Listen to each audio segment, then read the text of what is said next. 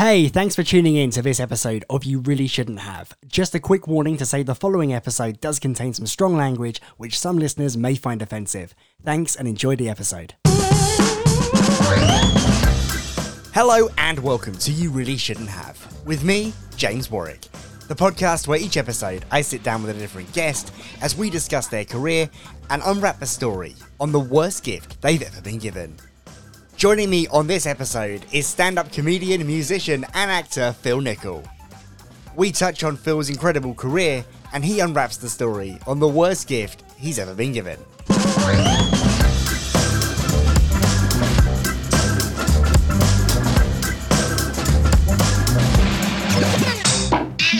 So Phil, welcome to the show. It's great to have you here.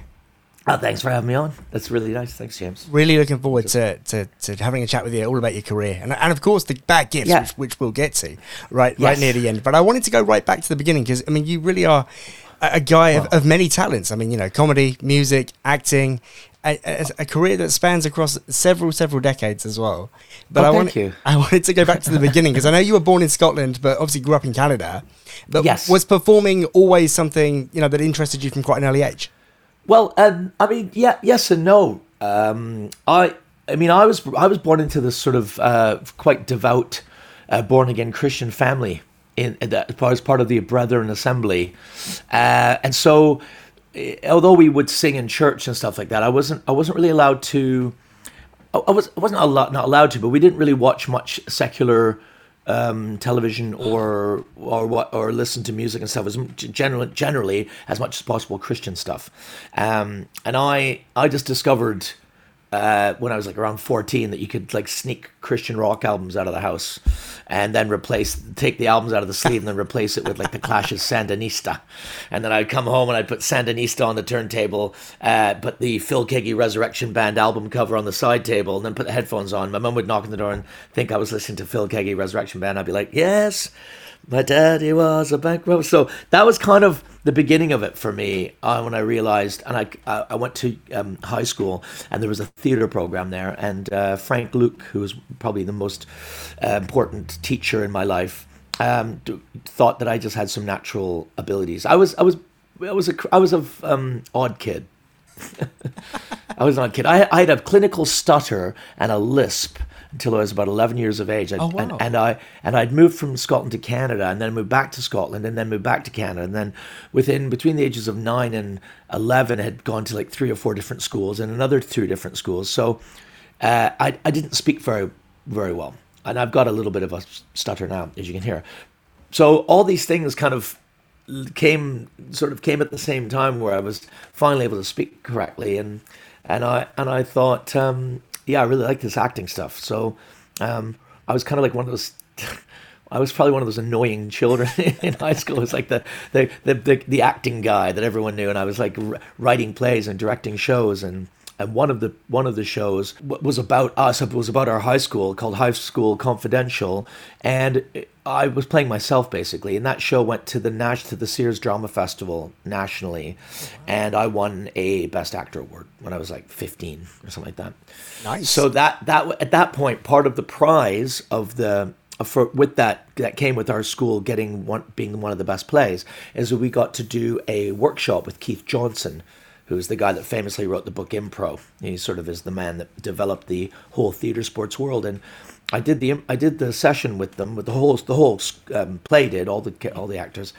And at lunch he came over to me with Mr. Luke and went, "Have you done this before?" And I was like, "No, I'm just doing what you asked me to do." And he went, "Here's a number for Aubrey Schreiber, who runs the theater sports in Toronto. If you think you'd enjoy that, we run workshops." And I went down with my friend Barry Davis and Nick Johns, who for a time there was the head of Second City in Chicago. He went on to become an improviser, and that's kind of how I got started. I did theater sports and went to acting school. And I guess your first real sort of drop in the ocean, if you like, in the comedy world was as part of Corky and the Juice Pigs. Yes. So I wondered how the project came about in the first place. Corky and the Juice Pigs were. There was originally a guy called Joe Costa and Sean Cullen, who was in the group with me for years, and I were living in a university house. We were at the School of Dramatic Art, which is like a an acting school, and we were living in a university house, which meant it was really cheap rent. But two of the guys we were living with had actually dropped out of university and not told anyone. They were selling weed and had a punk band called Daisy's Hot Butt Spots. Then they used to play in the back room. Canadian houses have like these sort of back porches, and they had all their drum equipment set up there. And so we didn't have any heating on. We had a dog called Daisy who had hot butt spots, and we saw this ad in the paper for Labatt's is the big brewery in Canada. Labatt's Blue is probably the biggest beer in Canada. Is Labatt's and Molson's, and they were pushing this new beer called Labatt's schooner, which is like from the East Coast, up the schooner being a ship. They're into universities, and they had a university-led contest like a So You Think You're Funny type thing that went around across the universities. And we just, on the ad, it had little dollar signs in the corners. It was like a shitty ad in the school newspaper, The Lancet. And we went, wow, guys, we could win some money doing this, and maybe not have to eat like canned tuna.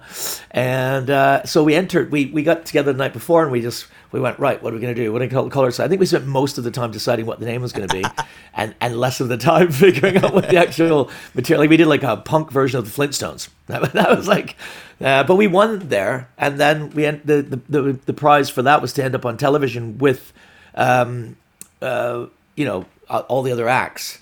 And that was sort of like, we kind of went from that to, that's how it started, really. Yeah. And I left university. I went into a Shakespearean acting company. Center Stage, which is like we did The Tempest in the Park, and it was like, it's called The Dream in the Park, but they were doing The Tempest, which is like the Regent's Park Theater in London. So I went into that, and on the Mondays when the stage was dark, when there was no show, we would go down to Yuck Yuck's Comedy Club, and we did it. I think we did it the first night, and we went so well that then the manager came up and said, "Can you guys come back next week? And we're going to put you on last." And then the next that we did that, and it went so well. The next week, Mark Breslin, who owns the place, came back and watched us. They gave us sort of like a headline slot, even though we weren't being paid. That was the third week, and on the fourth week, Mark Breslin, they gave us a little bit of money, and then on the Tuesday, he had us into his office and said, how much time can you guys do? And we lied and said, half an hour, 40 minutes. We had like 7 minutes. We were doing jokes like the Weebles Wobble. Do you guys have Weebles here? Those little things, eggs that don't fall down?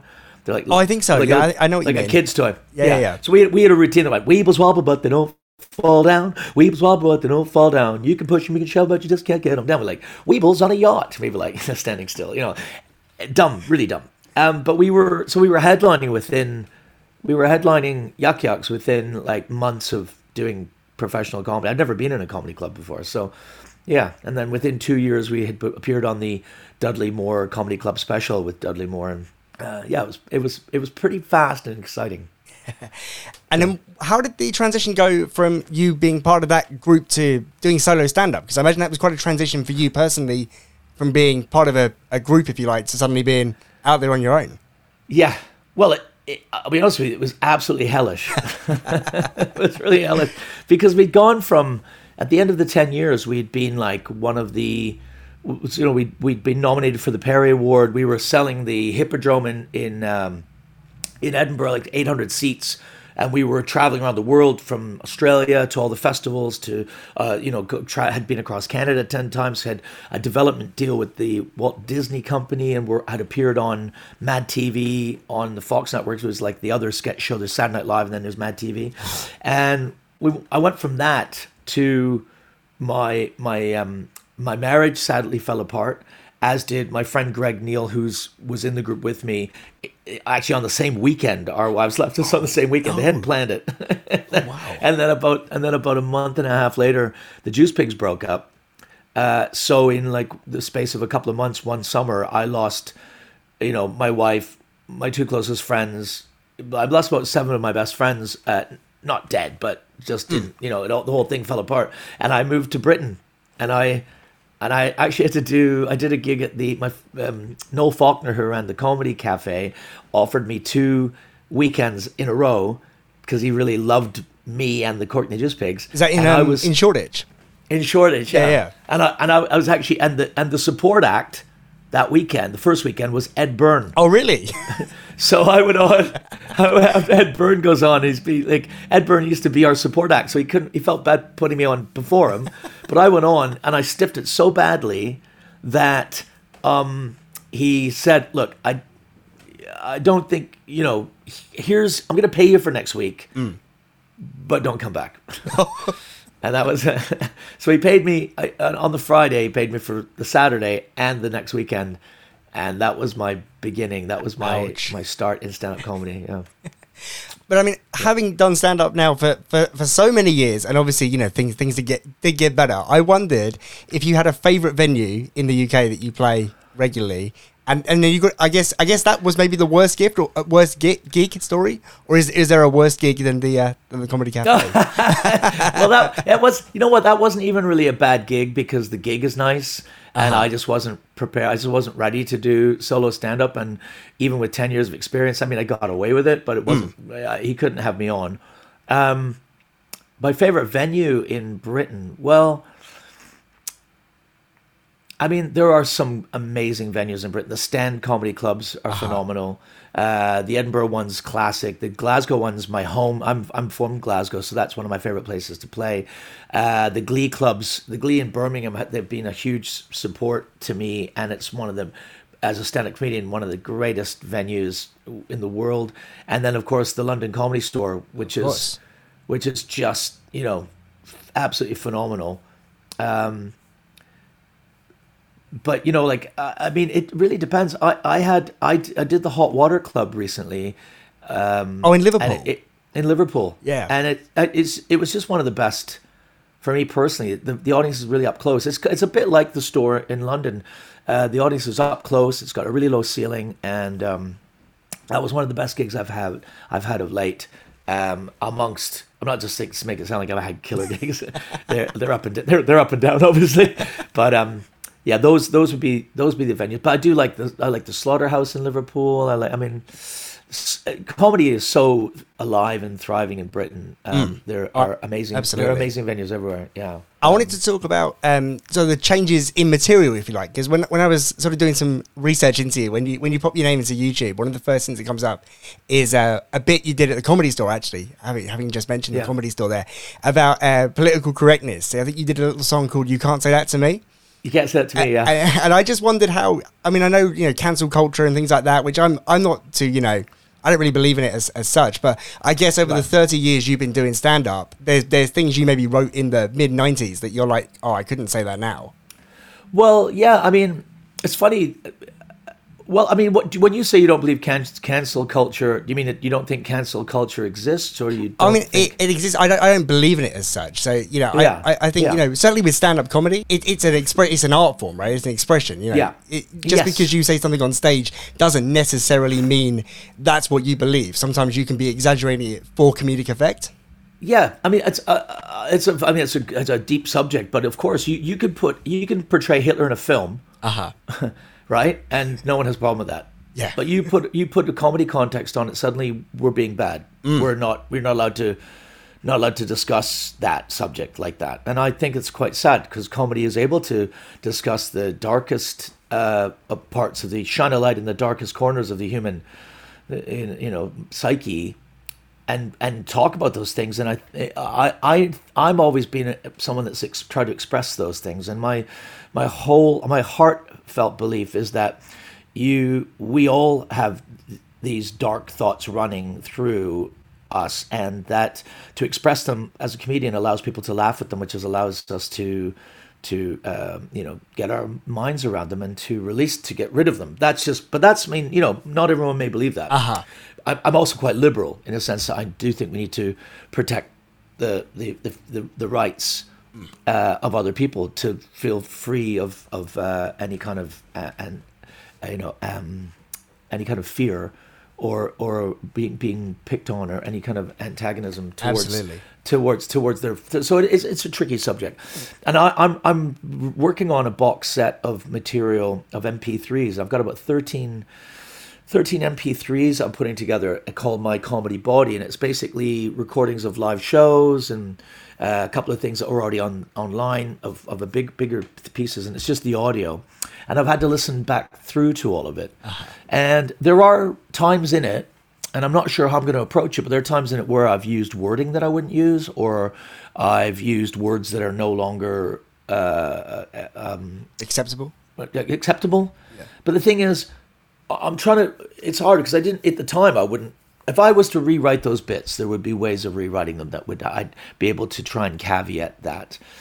Comedy used to be a lot more ruthless. Uh-huh. And comedy has, especially in this country, comedy has a punk ethic. It came out of the 1980s, and Alexi Sales and you know, that whole group of people were working on a level where they're trying to bring up the working classes and bring down the, well, what we're seeing now is the aristocracy and are people that are the elites that you know, rich, the billionaires. Yeah. And so I stand by almost everything that I say, but it's so easy to take things out of context and not to, you know, I don't think you can look at an artist and go, that one corner of that one picture offends me, therefore I don't want any of that person's artwork ever seen anywhere. And I think that's, I hope I'm not held to that.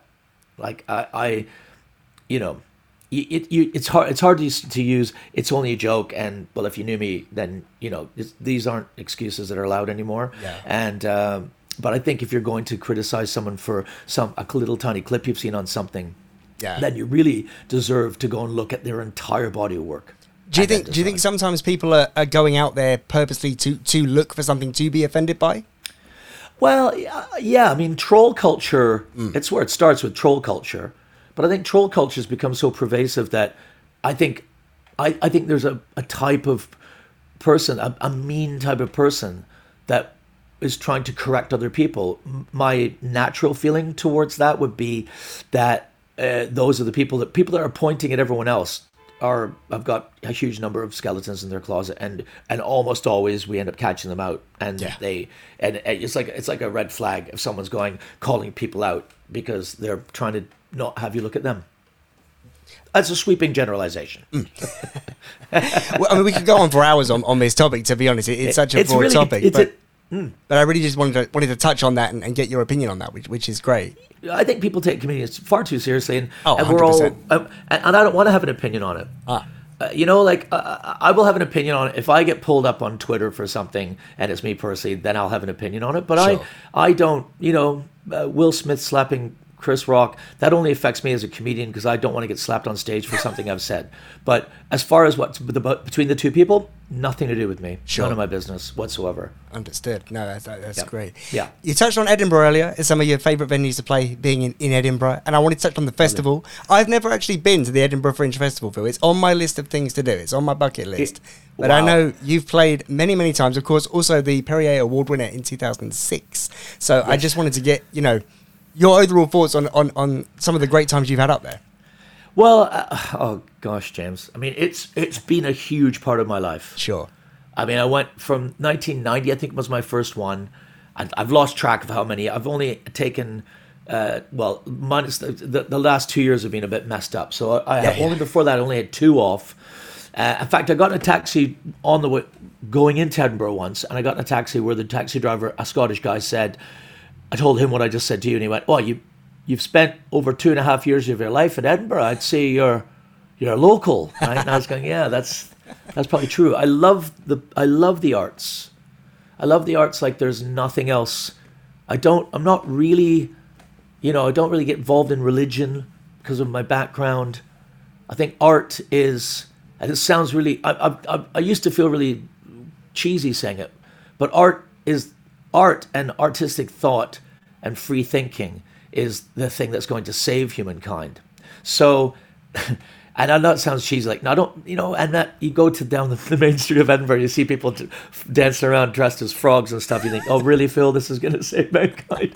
But it's an iceberg, isn't it? It's, the arts is so deep and entrenched in everything we do. And if I look around my flat, you look around your flat, even behind you've got a Baby Drive poster. That's Baby Drive. That's art, you know, that's the whole thing. And And for Edinburgh to have that, for Edinburgh to support that and drive it is vastly important, not just to the culture of the UK, but what it does for the world. It's a beating heart. And I support it fully. At the same time, I think the comedy side of Edinburgh has become so commercial. It's run by gatekeepers. It's really hard to break into comedy the way it used to be. You could go there and get discovered, and I don't think that really happens much anymore. Almost anyone that goes up there is already known. They're already pegged. They're usually signed to someone, and it's just become a bit of a corporate festival. But that said, there is the free fringe, and there is some really brilliant comedians working in both the paid fringe in the big four venues and the free fringe and the new little fringy venues like the Monkey Bar, which is taking over. So if you're an artist, if you're a comedian, a singer, a dancer, if you have any interest in any of the performing arts, and you're in the UK and you've got the money to go to Edinburgh even for a day or two, and you don't do it, you're missing a trick. So you should go. I will. I'm gonna add. It's been on my list for many years. I will definitely make a point of going up there. Yeah. Well, you could do this up there. You could go up and interview people. Oh, sure. There's an idea, Phil. There's an idea I never thought of. Now, you pointed out the poster that's behind my head, and I see there's a poster behind your head that leads me nicely onto my next question, which is, of course, you were part of the original West End cast of Everybody's Talking About Jamie, and I know you've done a lot of theatre and musicals before. You did Taboo as well, the Boy George musical, but I know you played the drag queen in the Everybody's Talking About Jamie, and I imagine with a character like that, you can have a lot of fun with it. It must have been a great experience. I mean, I was so lucky to be cast in that. Due to my relationship with Nika Burns, who runs NIMAX Theatres, or is NIMAX Theatres, and the producer of that said musical, she's also been a huge figure in comedy in Edinburgh by running the Perrier Awards, or the Edinburgh Comedy Awards. And before that, her history goes deep into her, because she used to work with all the improv guys, so Paul Merton and Steve Frost and all the improv guys. Her career goes back. In fact, I think she began her career as a dancer. Anyway, my relationship with her, and she's produced a couple of plays that I've been in, led me to being asked to audition for the part. And I took it really seriously. And it's such a brilliant musical. I was really chuffed. I was chuffed to get in it, and it's been on. It's still going. I think it's on tour. On tour. It just came back from LA. I may come back into the West End. I think there might be plans for it coming back in 2023. Nothing that I've heard, but I'm not on the production team. I would do it again in a heartbeat. It was one of the best 4 years of my life. I mean, I was sort of in and out of it for the last 4 years. In fact, I was in it again just before it went on tour the last time, so hopefully they'll have me back. I hope so. Now, you've got a couple of projects coming up which I wanted to talk about. The first one being actually at the Comedy Store. We were talking about the Comedy Store just earlier. The Craic Cabaret. Yes. Let us know all about the Craic Cabaret. Craic Cabaret is a show that we developed in Edinburgh with Beth O'Brien and my dear friend, the late Paul Byrne, and with Beck Hill, and it's the idea is to try and get comedians. I just a lot of comedians love to sing, and we want to be kind of rock stars. I think it's kind of a known thing. Comedians want to be rock stars, and a lot of them are very musical, and you don't know it, and some of them are musical, and you do know it. So we put together a show called the Craic Cabaret to highlight comedians having a laugh, singing funny songs. It's high energy. And we developed the show up in Edinburgh, and we brought it down to the Comedy Store. It's the second Wednesday of every month.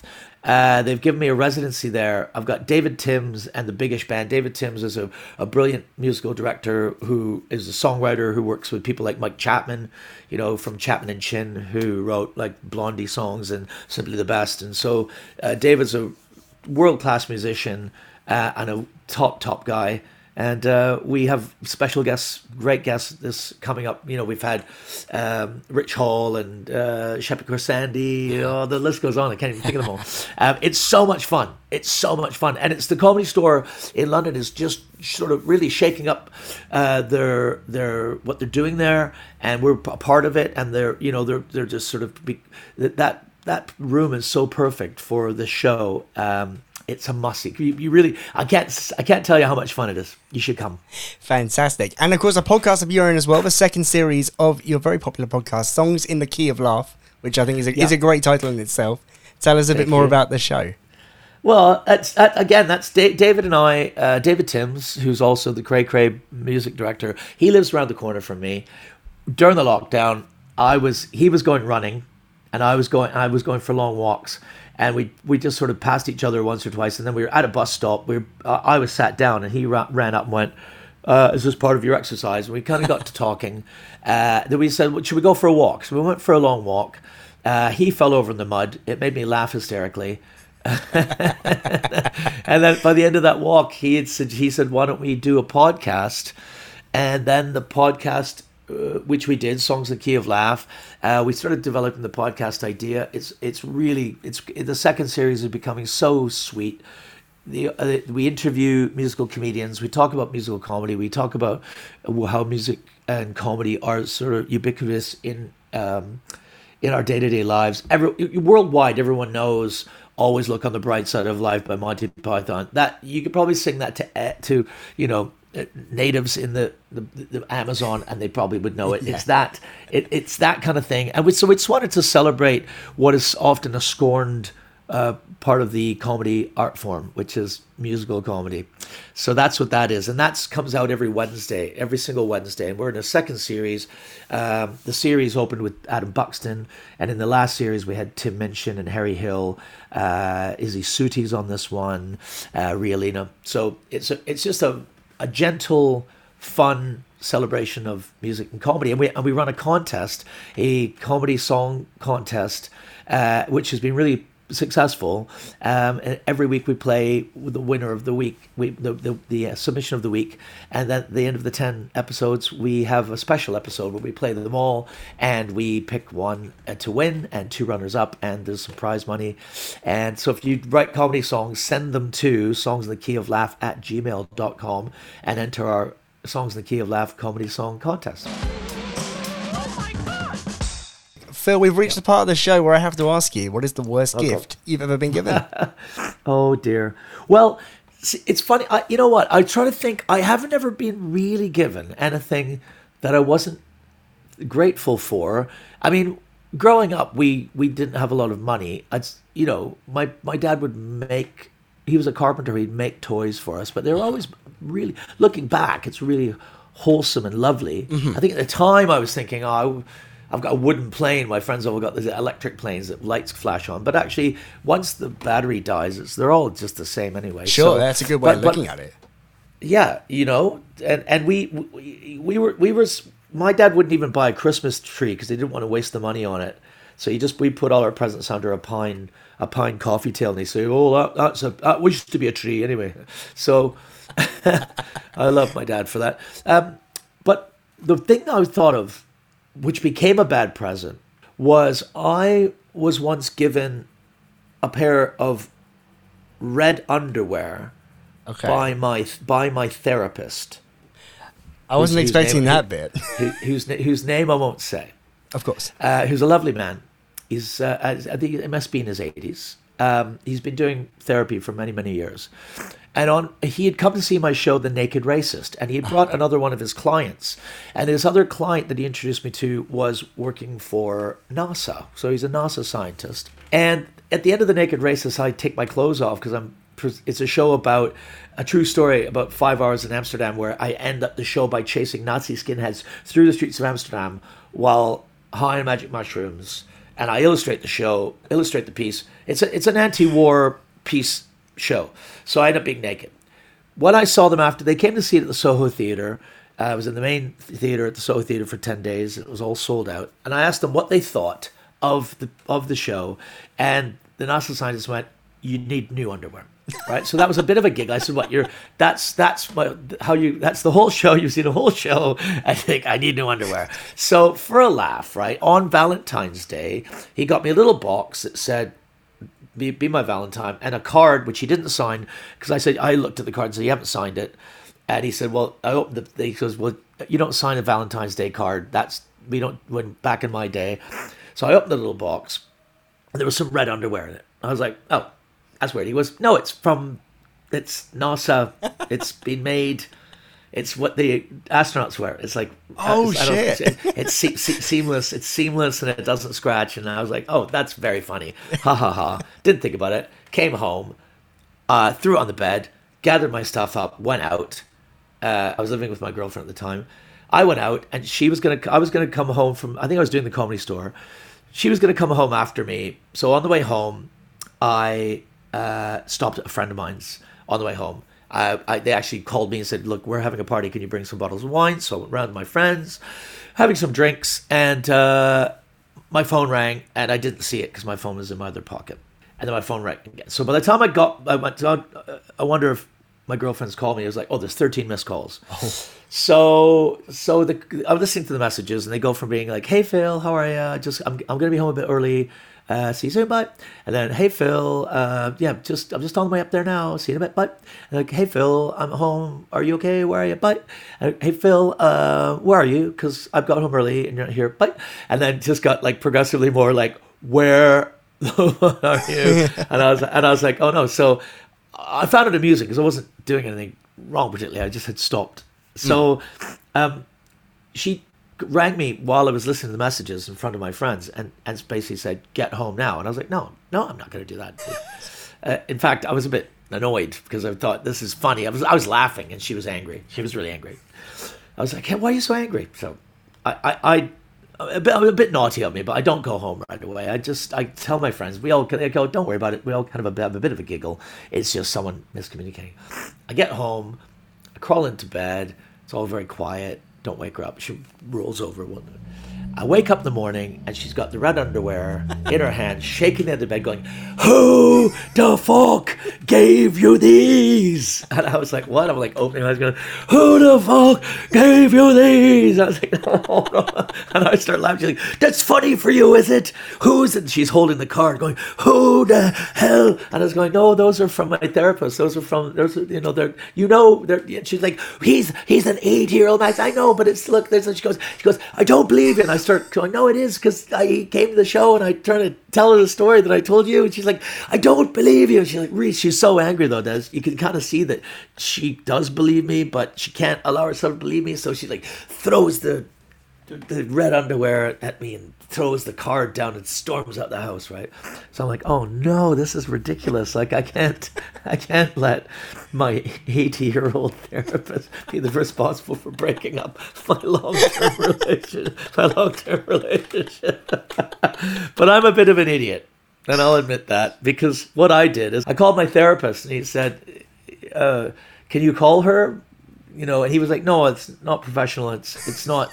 So the thing is, what had happened was I was actually I was going to wake up on Valentine's Day, and I was going to, I was going off to the Alps to do some gigs, and I bought her a flight, so we were going to go and spend a week in the Alps with me working. Yeah, and I didn't get a chance to say to her that. Oh, he went, well, just call her and tell her that. I was like, okay, so I hang up from him. And I called her up. She's like, hang on a minute. Oh, she's furious. Hang on a minute. I'm going to pull my car over. I'm going to talk to you. Pulls her car over. He's like, what? And I was like, I just wanted to say that I got us, I'm going out to the Alps. I bought you a flight, and I was going to give that to your Valentine's Day. But I've just spoken to my therapist, and he's got a lovely little chalet up on the other side of Marylebone. He's wondering if you and I wanted to come and stay with them. She's like, what are you talking about? And I'm like, I'm just such a jerk. It was, I couldn't, because I knew that it wasn't actually, there was nothing wrong. And it was really, really not. It wasn't very nice. I apologize to her for teasing her. But that was kind of the way our relationship went. So that was probably that was a bad day. And when she got home, it sounds it. And I'll be honest with you, I didn't wear that underwear for the longest time. Until after we've actually we broke up shortly thereafter, and even then the underwear gives me PTSD. But just so you know, still seeing the therapist, so that's okay. It's all okay. They're not wearing the underwear. No, I've never shown him the underwear.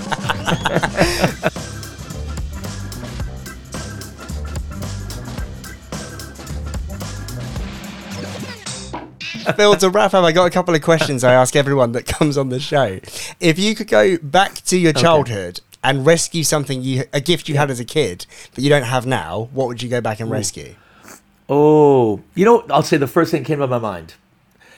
My mum went, when we lived in Canada, my mum and dad used to go down to Georgia and Florida on holidays. And my mum brought back a little ceramic hand like that, a little hand. And it had chewing gum holder, because I used to chew so much gum when I was growing up that I spent a lot of money on gum. And so what I would do is I'd chew the gum. I don't know if you've ever done this, but you can save your gum. Mm-hmm. Like you save your juicy fruit gum, chew the gum. If you leave it somewhere and it dries out, when you chew it the next day, some of the flavor comes back, because the flavor kind of goes out the outside. You might not know that. But we weren't a very well off family, so they didn't want to spend all the money. So my mom got me a chewing gum holder so I could have, I'd have a big wad of gum, because I would keep adding more flavor. So I'd have like a big bowl. Roll it into a ball like a gobstopper and leave it on the chewing gum holder. That's the first thing that came to mind. Nice. This is going to make me sound nuts to your audience, but. And if you could go back to the beginning of your comedy career and give yourself a gift to help to get where you are now, what gift would you give yourself? Oh man, what do you want? The gift of foresight. I give myself the gift of foresight. I've had like a real lovely. My life is absolutely charmed, and I would not change a thing. But I have been really let down, deeply let down by some of my dearest comedy friends. Some of the guys that I went to university with, if you know my work, you'll know what I'm talking about. And more recently, one of my closest comedy friends was an absolute letdown, not just to me, but almost anyone that knew him. And I wish that I had the gift of foresight, that I would have avoided him like the plague. And Phil, finally, where can people find out more about you and what you do? Well, I've got my website, philnichol.com, which I find hard to keep updated. But if you want to hear the Songs in the Key of Laugh comedy podcast, it's at songsinthekeyoflaugh.com, or you can find it on Acast. And it's in our second series. So there's lots of back catalog to listen to. And we have Patreon and Ko-fi if you want to help support the podcast. And if you want to come and see the Craic Cabaret, that is every second Wednesday of every month at the Comedy Store in London. And keep an eye out for my box set, Phil Nichol's Comedy Body, which will be coming out momentarily. Fantastic. Phil, it's been so great to chat with you. Thanks so much for stopping by the show. Thanks, James. Thanks again for listening to this episode of You Really Shouldn't Have. Be sure to subscribe to us on your chosen podcast service to make sure you never miss another episode. You can find us on both Twitter and Instagram at BadGiftspod, as well as online at badgiftspod.com.